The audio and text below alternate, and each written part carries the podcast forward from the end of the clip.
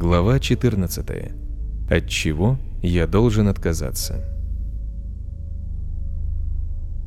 В паломничестве ты не один. Тот, кто послал тебя, всегда с тобой. Он не оставил тебя в одиночестве. Элинор Макдональд. Проснулся я на удивление свежим и здоровым. Солнце уже почти в зените. Долгий утренний сон вылечил меня – я хорошенько пропотел и теперь хочу пить. Физическая слабость еще не прошла, но тем не менее я ощущаю большую внутреннюю силу, и с каждой минутой эта сила возрастает. Непонятно почему, но я чувствую, что цель моего путешествия уже очень близка. Сейчас днем мне удается окинуть взглядом весь отель.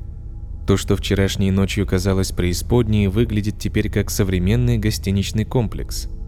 Я понял – Кришна использовал этот отель, чтобы преподать мне урок. И этот урок запечатлелся глубоко в моем сердце. Вчера я спрашивал себя, когда же наступит кульминация этого путешествия и как она будет выглядеть. Теперь, похоже, я вплотную приблизился к ответу на этот вопрос. Разве девиз этого паломничества «Путь великих прощаний» указывает на что-то легкое и безмятежное? Никак нет. Совсем даже наоборот. Все еще удивляясь своему выздоровлению, я выхожу из отеля и отправляюсь на прогулку в джунгли. Мне нужно побыть одному и в тишине подумать о прошлой ночи и вообще об этой поездке. Проходя через лес, я замечаю за деревьями вершину какого-то храма. Я иду в ту сторону и поднимаюсь по лестнице. Храм огромный, в 9 этажей – на одном этаже поклоняются Шиве, на другом – Раме, а на следующем – Кришне. Потом снова Шиве и так далее. В храме ни души. Я сажусь на самом верху и наслаждаюсь живописным видом Ганги. Дует прохладный ветерок. Он приносит сюда звуки природы, которые окружает храм. Меня все не оставляет мысль о теме этого путешествия – путь великих прощаний. С чем я должен проститься? Я уже оставил богатый родительский дом, отказался от блестящей карьеры и должности. Я даже дал обет безбрачия на всю жизнь. Подо мной раскинулся Ришикеш. Люди на узких улицах, здания, все отсюда кажется игрушечным. Но с чем я должен проститься? Вдруг грозовые облака обволакивают горы, налетает порывистый ветер – как будто между моими тревогами и волнением природы существует некая связь. Начинается ураган. Облака собираются на вершине этого воздушного храма, как на совет. Поблизости подает свой голос гром. Я встаю и иду вниз. Неужели я уйду от ответа на свой вопрос? Вновь забираюсь наверх. От чего же должен я отказаться? В моих одиноких прогулках со мной всегда песенник. Я не глядя открываю его. Пусть Кришна подскажет мне нужное место. Беру караталы и начинаю петь.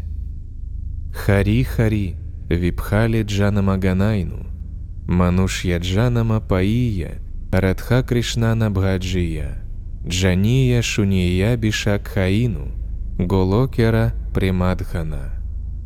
О Господь Хари! Жизнь моя прошла впустую. Всю свою жизнь я сознательно пил яд, потому что, родившись человеком, не поклонялся Радхи и Кришне. Сокровище божественной любви не зашло на землю с Галоки Вриндаваны в виде совместного пения имен Господа Хари. Почему же оно не привлекает меня? Днем и ночью яд мирской суеты жжет мне сердце, но я так и не воспользовался возможностью избавиться от этих страданий.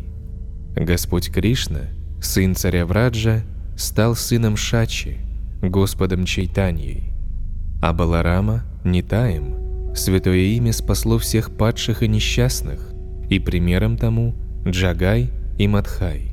О Господь, о сын Нанды, всегда пребывающий в обществе дочери Вришабхану, будь милостив ко мне.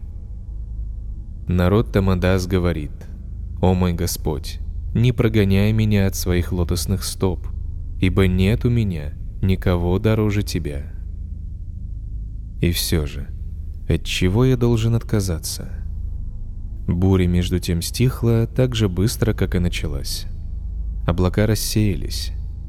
Я перевожу свой взгляд на огромную статую Шивы, который в царственной позе оглядывает раскинувшуюся перед ним долину. И потихоньку ответ на мой вопрос материализуется в моем уме, подобно разгорающемуся пламени масляного светильника. Ответ вырастает из глубин моего ума в форме уже известной истории. Сколько еще длится сну материальной жизни? Когда мы обретем освобождение? Спросил мудрый царь Джанака у своего необычного гостя, мудреца Аштавакры, одетого нищим странником.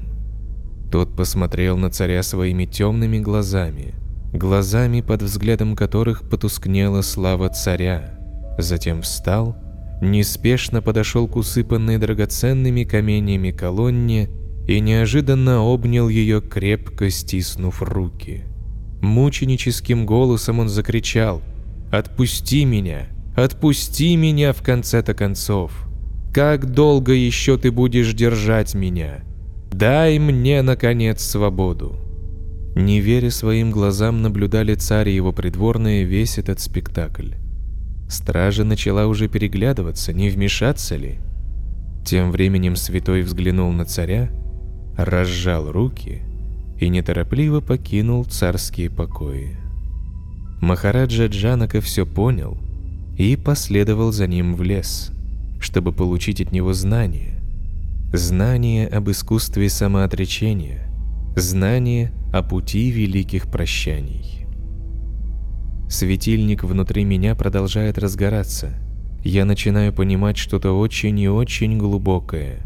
Но слова никак не могут обозначить эту глубину, со всеми ее тонкими чертами и тенями, образовавшимися из сотен впечатлений, накопленных за множество жизней. Я не ограничен впечатлениями и страхами, собранными внутри моих мыслей. Подлинная реальность не вмещается в душную клетку ума. Я готов потерять себя, чтобы найти себя. Для этого я с верой должен войти в поток божественной любви, в эту невидимую ткань, из которой сотворена Вселенная. И поток этот несет сейчас свои воды повсюду вокруг меня.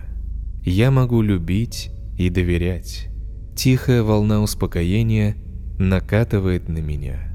Сидя здесь и записывая свои мысли, я то и дело ругаю и карандаши свой ум.